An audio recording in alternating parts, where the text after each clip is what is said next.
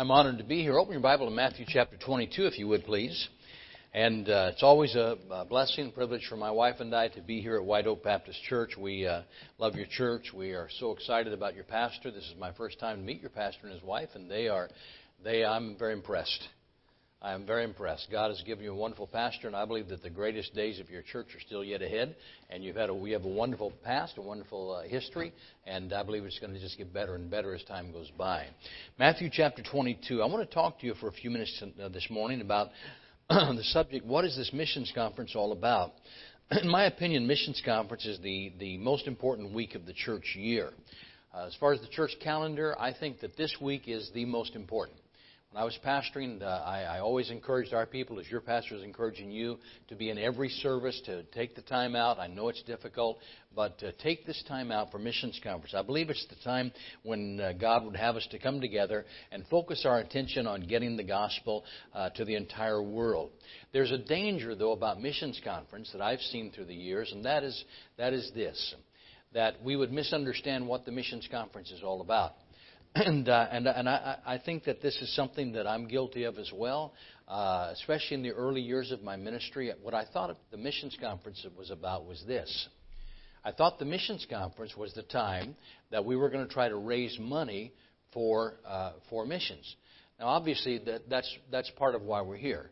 We're here to try to raise money, and that's uh, with the with the commitment card that we're going to ask you to fill out uh, a commitment on how much you're going to give over and above your normal giving that could be set aside for missions. By the way, that's the most unselfish thing that your church does is missions. Every dime that uh, that you give over and above your normal giving is set aside for missions, and 100% of it goes outside of your church. If you think about it, there's nothing you're gaining by it.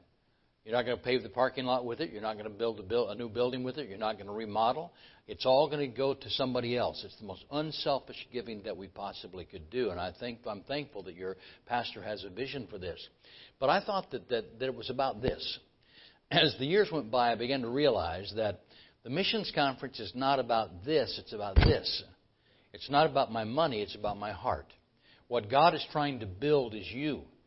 Uh, he, you know, God doesn't need our money we have the privilege of giving. God allows us to be able to give, to be able to have a part in His work. But it's not like God's going to be as broke, and if we don't give, He's you know He's going to be in big trouble.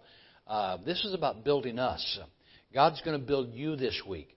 He's going to build Christians this week, as well as raising money. It's about the heart. Matthew chapter 22, Jesus on one occasion gave an answer to a lawyer, an attorney that had come to him, a lawyer, I shouldn't say an attorney, this would not be an attorney like we would know today, a, a lawyer as they had in the, in, in, the Old Testament who, who studied the law and was a part of, uh, of uh, teaching the, the law of God. This lawyer came to him asking him a question. The lawyer did not have a good motive. He was tempting him. The Bible says in Matthew 22:35, tempting him. But here's the question. the, the, this lawyer comes to Jesus and he said, Master, which is the great commandment in the law? Jesus said unto him, Thou shalt love the Lord thy God with all thy heart, with all thy soul, and with all thy mind. This is the first and great commandment. The second is like unto it, Thou shalt love thy neighbor as thyself. On these two commandments hang all the law and the prophet. So I want to talk to you today about what this missions conference is all about. What it's all about really is this it's about three commands. All three of these commands were given to us by Jesus Christ. We call them the Great Commandment, the Great Compassion, and the Great Commission. Let's pray together, and then let's look at these for a few moments this morning. Father, again, we thank you for the opportunity to be here at White Oak Baptist Church. Thank you for bringing Pastor Lejeune and his dear wife here and uh, their children. I pray, Father, you might continue to bless them and use them uh, as this church continues on the path that it's been on for many years now, uh, a good path. Uh, preaching the Word of God, winning people to Christ, seeing people saved, seen missions. And Father, I pray that the greatest days would still be yet ahead, that you would bless them. I pray that this conference, Lord, might be one of the greatest conferences that they've had, that we might be able to see an increase in our giving, and that, Lord, uh, as a result of it, that you would grow not only your missions uh, program and around the world, your cause around the world, but Father, that you'd grow the people here, that they would become more in love with Jesus and more in love with others, and Father, that they might be able to learn, all of us together might be able to learn what it really is, uh, what this conference is all about. We ask your blessings upon our time together now in Jesus' name. Amen. So, what is this conference all about? Well, number one, it's about the great commandment. Matthew chapter 22, Jesus said about the greatest commandment. The greatest commandment, you notice again in verse 37 Thou shalt love the Lord thy God with all thy heart, with all thy soul, and with all thy mind. Do you realize that this morning that it's possible for you to be active in everything that you do in the local church and not really love God like you should? I know because I've been active in the local church for 45 years. and I know that in the 45 years I've been serving God, there are times whenever I was just simply going through the motions. You know, for a pastor, your pastor, Sunday morning, Sunday night, Wednesday night, he's got to be ready to go. Whether he's ready spiritually or not, he's got to be ready to go. And for 45 years, uh, I've had the privilege of being able to teach and preach the Word of God. And there's never been a week that I haven't been involved somewhere. Now, what I mean by that is this. It's not like we began in the ministry in 1974, June 23, 1974. I preached my first sermon as a pastor at the Redwood Baptist Church in Redwood City, California, church we were starting there uh, in the San Francisco area. June 23, 1974. I went back in 19 uh, or 2019 and preached their 45th anniversary. And uh, what a privilege to be able to continue to see that church continue on for 45 years now, uh, preaching the preaching the gospel and winning people to Christ and supporting missionaries. And I'm just uh, it's by the grace of God. But in those 45 years, there was never a time whenever we like got out of the ministry. It wasn't a time like where I said, okay, we're in the ministry now, and then we're to now we're to stop, and we're to do something else for a while, then we'll come back into the ministry. Nothing wrong with that. I'm just simply saying that was not what God had for me. It was beginning and going all the way through. And sometimes in those times of those 45 years, I came and I preached in the pulpit, and I say to my disgrace and shame, I really wasn't. I really, my heart wasn't in it. I mean, it's not like it's not like uh, you know, pastors are, are human. And uh, we have trouble, we have problems just like everybody else does. And so, you know, it's not like I could go to church on a Sunday morning. Your pastor can't come, on, come to church next Sunday morning and say, you know, folks, my wife and I had a really, we had a fight on the way to church today, and uh, and so uh, I'm not really in the mood for it. So I'm going to have somebody else. But I want to have one of the assistants preach today because you know the, the reality is I'm just kind of, I'm still angry. I'm ticked off still. You know, we don't get to do that we uh, we have to get it right. You know, we, sometimes we just have to say, "Lord, help me," because I, I I'm not I'm not feeling it today. But Father, please help me to be able to. And, and I'm not saying fake it till you make it. I'm saying faith it till you make it. You know, I'm saying I'm not saying fake it. I'm just simply saying that there are times I know that I've gone through the motions in my Christian life when my heart really wasn't in tune with God.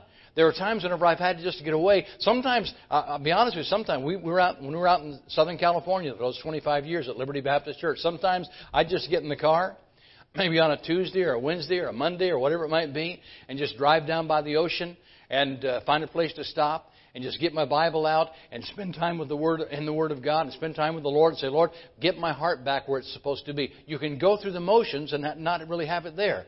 You might say, well, Pastor, I, I don't think you could really do that. Look at, look at Revelation chapter 2 with me for a moment, if you would, please. And let me just show you something about a church called Ephesus. If you were moving to the city of Ephesus and you were looking for a church, this is the church that you would think, hey, this is the right church. This is a great church. I want to join this church. Revelation chapter 2, verse 1, under the angel of the church of Ephesus, write, These things saith he that holdeth the seven stars in his right hand, who walketh in the midst of the seven golden candlesticks. Now look at this church. Look at the characteristics of this local church at Ephesus. Jesus said, I know thy works. All right, they're working. That's good, right? They're busy for the Lord. Uh, your labor, they're working to the point of laboring. Your patience, they're, they're patient. They're not expecting everything to happen at once. They're just saying, hey, we're going to keep, we're going to stay faithful to God. That would indicate they were faithful, patience, laboring patiently. Uh, they're, they're, they're, they're doctrinally sound. You cannot bear them which are evil. Well, they're separated as well. But notice they're doctrinally sound because it says you have tried them which say they're apostles and are not, found them liars. So they didn't just believe anything that came through. They were watching, they were careful with their doctrine, they're careful with their patience, they're careful with their labor. Uh, verse 3, you have borne, had patience. For my name's sake, you have labored. They're doing it for God. I mean, they're, they're, all of those different things are going on in this church at Ephesus. So if you and your wife uh, you and your family move to Ephesus, you're looking for a local church, you'll be, you'll be walking, you go in there and say, hey, this is it. This is a good place. Babe, let's join the church. Let's, next Sunday, let's walk forward and let's uh, uh, transfer our membership and put ourselves there uh, before the church. There's only one problem, though. One, one small problem with this church. I mean, they're, they're working, they're patient, they're doctrinally sound, uh, they're, they're, they're, they're, they're doing everything right. But there's one small problem. It's found in verse 4. And that is, they don't love Jesus. Other than that, they're great. In verse 4, Jesus said, Nevertheless, I have, I have someone, I got one problem with you. That is, you've left your first love.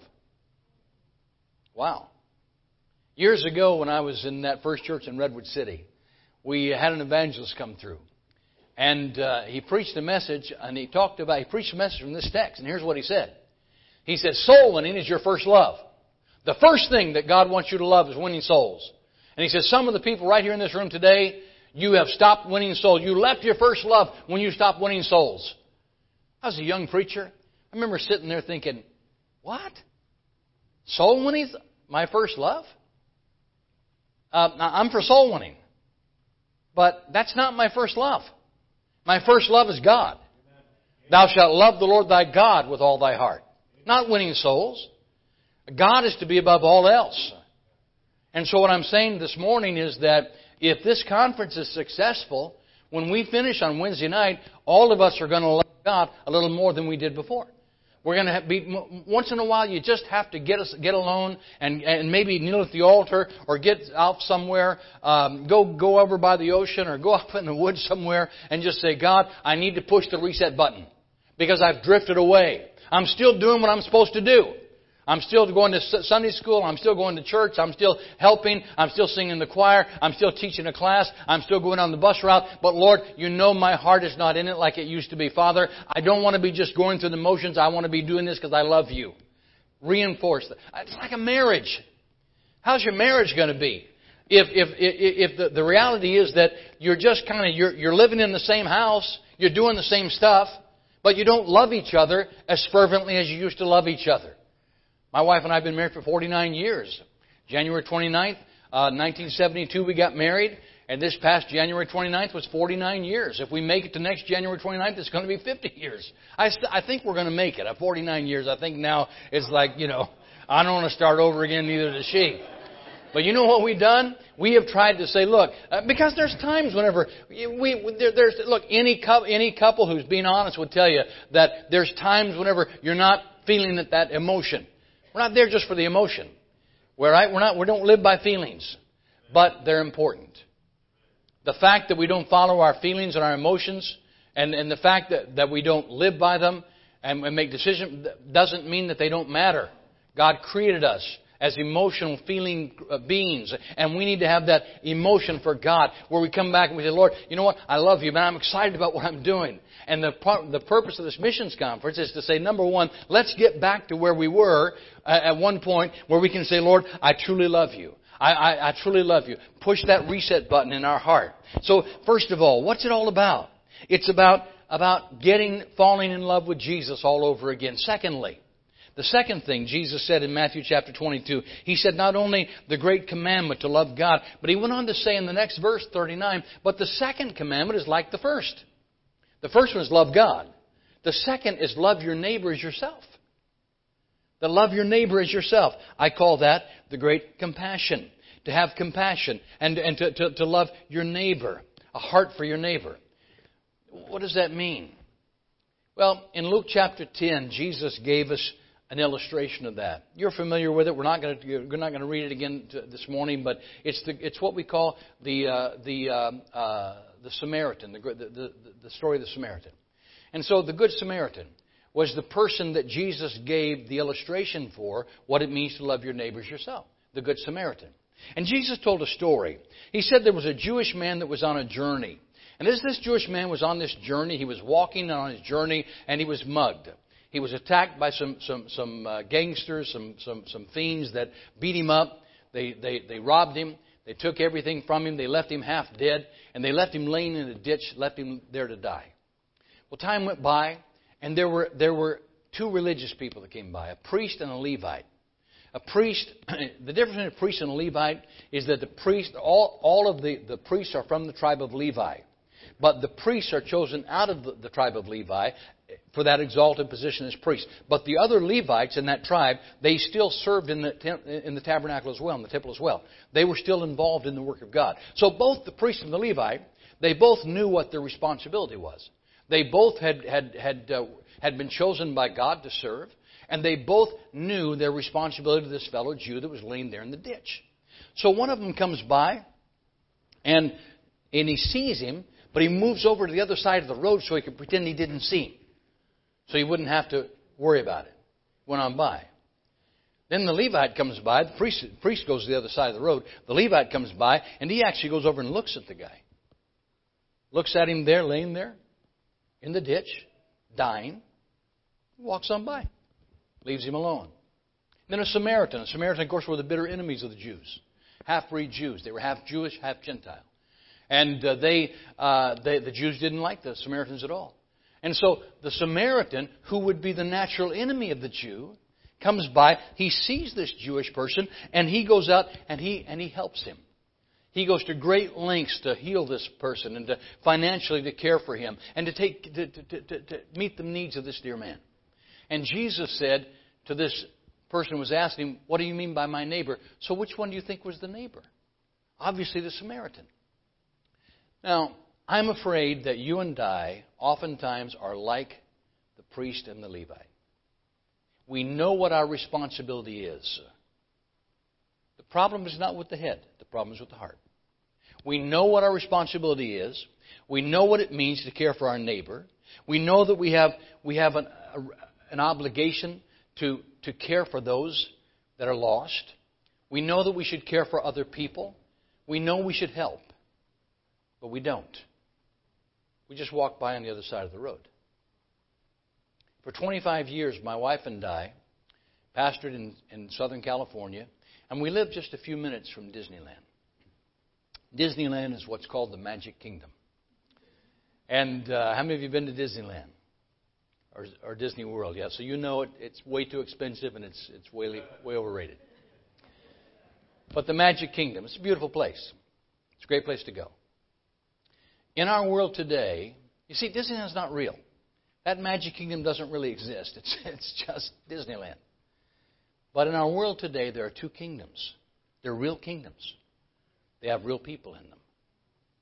America is the Magic Kingdom.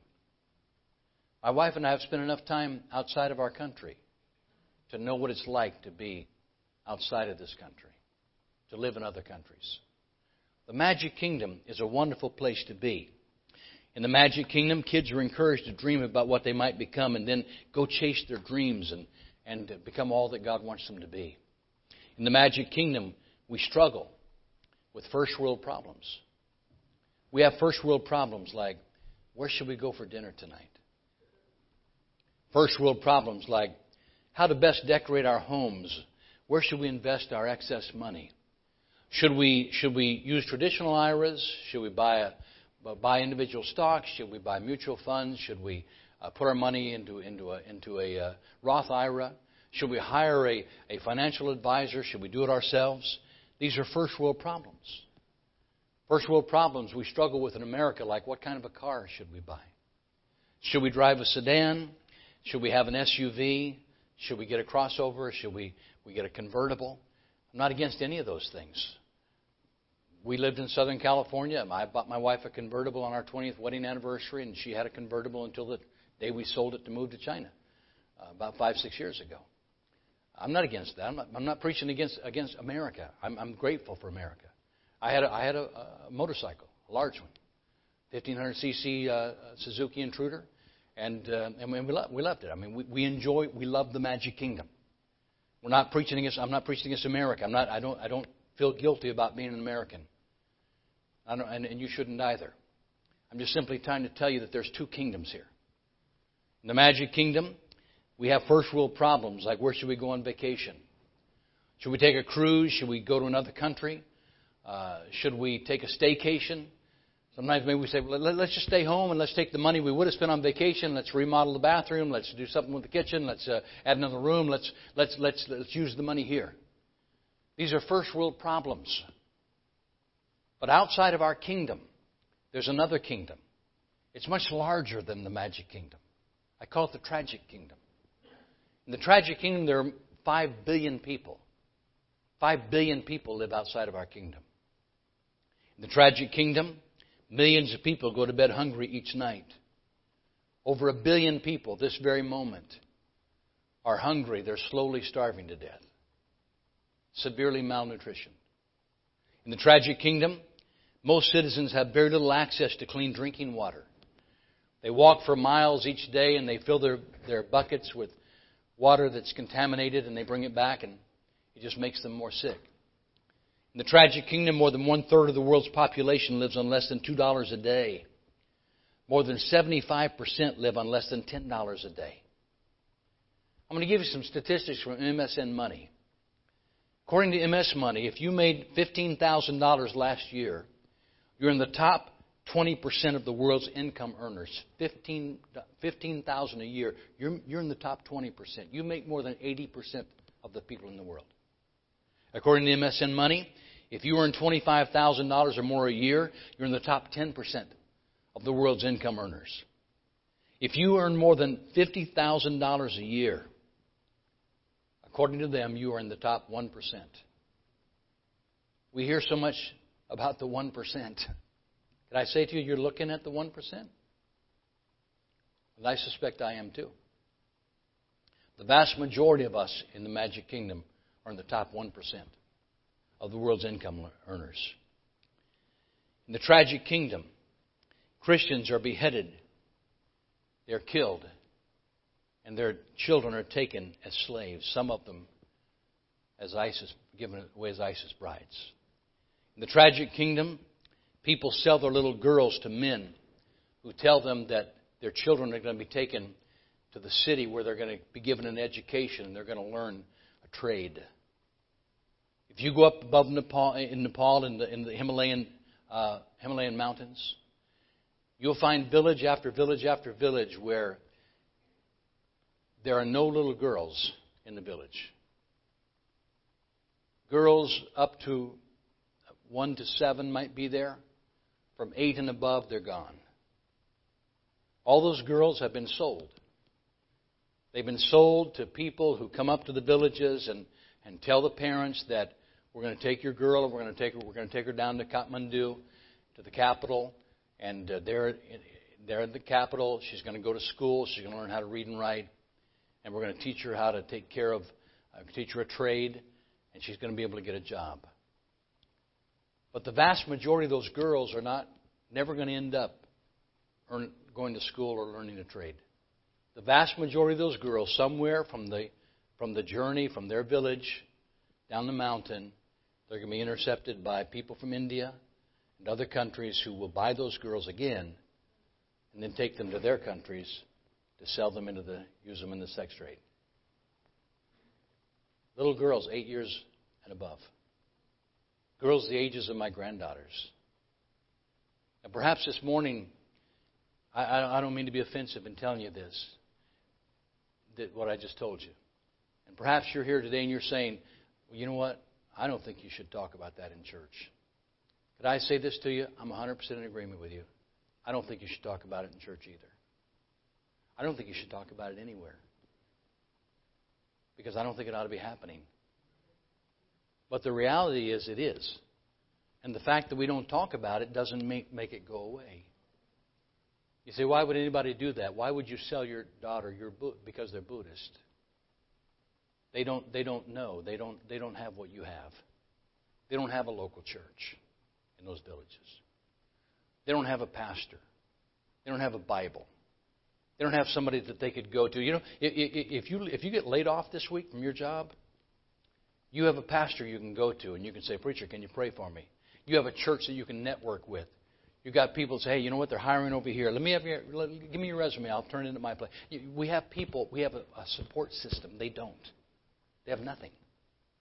And they think they actually think what they're doing is is good by giving their daughter a chance to have a better life. It's not that they hate their kids. They love their kids like you love yours. You know the hope for them? We can get some we can get some of their own people out in their villages planting churches. I really think that's the only hope they have. The great compassion. I'm, so, I'm afraid we've become so comfortable that we can no longer hear the cries of our neighbors. We don't realize what's going on around the world and we don't care enough to see it. So, what's this missions conference all about? Number one, it's about, about getting our heart back in tune with God and then getting our heart towards others, our neighbors around us that are hurting. And then, number three, it's about a heart for the lost. Not only did Jesus tell us that we are to love God supremely, to love our neighbors ourselves. You see, you see, what, I'm, you see what I'm talking about today? This, in, in, for, for, the first few years of my ministry, here's what I thought. Lord, we're having missions conference. I love missions conference. It's all about this. We're going to raise some more money. It, that that really wasn't it. I think what God was saying to us was, Dwight, I want you to have missions conferences so you can get your heart back in tune again and remind your people to do the same. And then you can remember not only that you're to love me, you're to love others. And then, by the way, Dwight, once you, once you love me and you love others, the natural result is going to be that we want to get the gospel to people, the Great Commission. Five times we're given the Great Commission by Jesus Matthew, Mark, Luke, John, and Acts. Let me just give you the one in Acts real quickly. Because in the book of Acts, of course, in Matthew 28, Jesus told us that we are to go, we're to go to all nations. We'll talk a little bit about what that all nations means a little bit more, Lord willing, this week.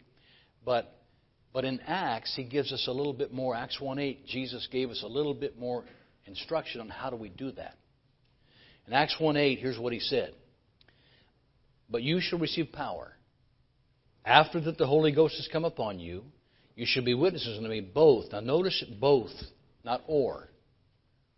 Jesus did not, Jesus did not say, You shall be witnesses unto me either in, in Jerusalem, Samaria, the uttermost or. He said both, both. I want you to do both at the same time. Both in Jerusalem, Judea, Samaria, and the uttermost parts of the earth. All right, how do we do that? And again, we'll talk about that more this week, Lord willing. But but just for right now, let me just give you briefly, real quickly, some thoughts on that. How do we how do we do both at the same time? Well, first, first of all, Jerusalem. Jerusalem, for us, Jerusalem, Jerusalem was their city, and and for us, it would be like our family, our people. Um, I was the last one to get saved in my in, in my family. I didn't get saved when I was 20 years old, but my my mom and dad got saved first.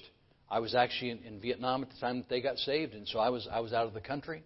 I was in the army and in Vietnam. When I came home, they, they they'd all been saved. But they took it upon themselves to get their Jerusalem was our their family, their five kids. And so today, all all five of their children, my mom and dad are in heaven now, but their five children are all saved, and now we're all raising our children uh, in the gospel as well. And and and I don't know how many grandkids we we've got when you Put all five of those kids together. I know how many I've got. I've got nine. And all nine of ours are going to be in church somewhere today, unless they're sick or something. Our nine of us will be in church somewhere today. And so, so first of all, is your family. If you're the only one saved in your family, or if, or if, you're, if you have family members who are not saved yet, man, begin to pray for them. Talk to them. Uh, get, bring them with you two weeks from today. Easter is the, is, the, is the best time of the year to bring a visitor with you to church. If you miss this Easter time, you may not have it uh, again until Christmas. You know, Christmas and Easter. Uh, creatures, they come on Christmas and Easter. Bring those creatures with you. Get some in here for Easter. But your family. So Jerusalem, your immediate family, start at home, but don't don't don't stop there. Start at home. Jerusalem, Judea would be your city, your city, the surrounding cities here. Samaria, your country, and then the uttermost part of the earth. We expand beyond our borders through our giving. In this conference, God is going to ask you to go. He, asks, he, he may ask you to go. He may ask you to let go, which is harder than going sometimes. By let go, I mean let go of your kids, let go of your grandkids. I mean, sometimes it's easier to say, Lord, I'll go myself than it is to say, I'm going to let my kids go. Because we want them to stay here with us. Let them go. Do whatever God wants them to do. Go, let go, and give so others can go. Those three things to go, to let go, or to give so others can go. And as we do that, we have people, these missionaries, three excellent missionaries with you today. And then you got the, then I'm here too. But you got those three great families. And, uh, and they're, they're going so that others can, can hear. Especially those, should we be sending people to those that have not yet had an opportunity to hear? The thing that attracts my wife and I to the, to the 1040 window, we'll tell you later what the 1040 window is if you've not heard that term before. The thing that attracts us to that part of the world is that that's the part of the world that has the least access to the gospel.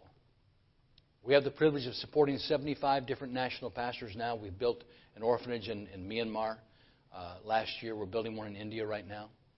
We have the privilege of supporting national pastors in 19 different countries. And these guys are in places where, where, we, where we cannot go, where foreigners are not accepted, where they're not, where they're not, we're not able to go. And so, those people who have the least access to the gospel, we we support men that are, in, that are in Buddhist, Hindu, Muslim, and atheist countries, communist countries. There are five communist countries left in the world. Four of them are in the 1040 window, and we have national pastors in three of them that we support. And, and, we, and, and my wife and I go regularly to those three as well. Um, the one we, one we don't have anybody in, I wish we did, is North Korea. And the one we've not been to is North Korea. But we've been to communist Vietnam many times. We lived in communist China. We go to communist Laos. We've been there several times. Um, supporting national pastors, helping them reach their people. So, what's this conference all about? Yeah, we're going to ask you to make a commitment. But, you know, the money doesn't mean anything without the heart.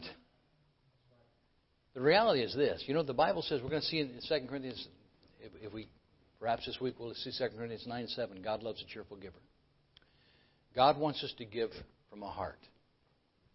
We're not just trying to squeeze some money out of you this week.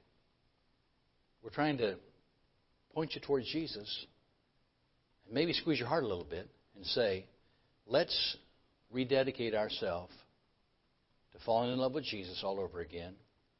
Then let's say, Lord, not only I want to love you, I want to love the people that you love unlovable people. People that that are like we were. When you were yet enemies, the Bible says Jesus God loved us and Jesus died for us. Help God help me to love you first. And then if I love you, I can love my brother and I can love my neighbor. And I want to get the gospel to those for whom Jesus died. Jesus said, I came to seek and to save that which was lost. That's what the missions conference is about. So this morning, maybe it'd be a good time for us to just stop at the very first service of the missions conference and say, Lord, I want to push the reset button. Before I do anything else, I want to stop and just say, Lord, help me to love you again like I used to. Help me to love you as I should, as you deserve. And Lord, help me to love my neighbors, myself. And Lord, help me to love the lost and show me what you want me to do this week during this missions conference to help get the gospel around the world. Can we bow our heads together for prayer? And I'm going to pray, and then Pastor will come to take care of our invitation. But while our heads are bowed and our eyes are closed, I want to just ask you a couple of questions real quickly before before Pastor comes. Question number one would be this: I wonder this morning if there's somebody here today and you're not 100% sure that if you died you'd go to heaven we love you here at, at this church. This church loves you. Your, the pastor does. The people do. Nobody's going to try to embarrass you. But I wonder if there's somebody here today that would be willing to say, Brother Dwight, the truth is, I don't know for sure that if I died, I'd go to heaven, but I'd like to be sure. If a man, woman, boy, or girl can know for sure their sins are forgiven, I'd like to know it. I do not know it, but I'd like to know. Don't embarrass me, but would you pray for me? If you're here this morning, you're not sure that if you died, you'd go to heaven, you're not 100% sure that heaven is your home your eternal home. Would you be willing to just slip your hand up and then right back down all over the auditorium? Anybody like that today? Brother Dwight, don't embarrass me. Pray for me. I'm not sure that if I died, I'd go to heaven. I see no hands. Heads are bowed, eyes are closed before Pastor comes. How many people would say today, Brother Dwight, God has spoken to my heart. The reality is, perhaps I, maybe I came in today, I, I'm kind of like you were for all those years. You didn't really understand what the missions conference was about. It wasn't that we, it was bad and we were trying to raise money for missions, but, but that was kind of the byproduct of what it should be, and that is to, to get our hearts in tune with God and with others. How many people today would say, Brother Dwight, God has spoken to me. Pray for me that God will show me what He wants from me this week my church. Would you slip your hand up all over the auditorium? God bless you. God bless you.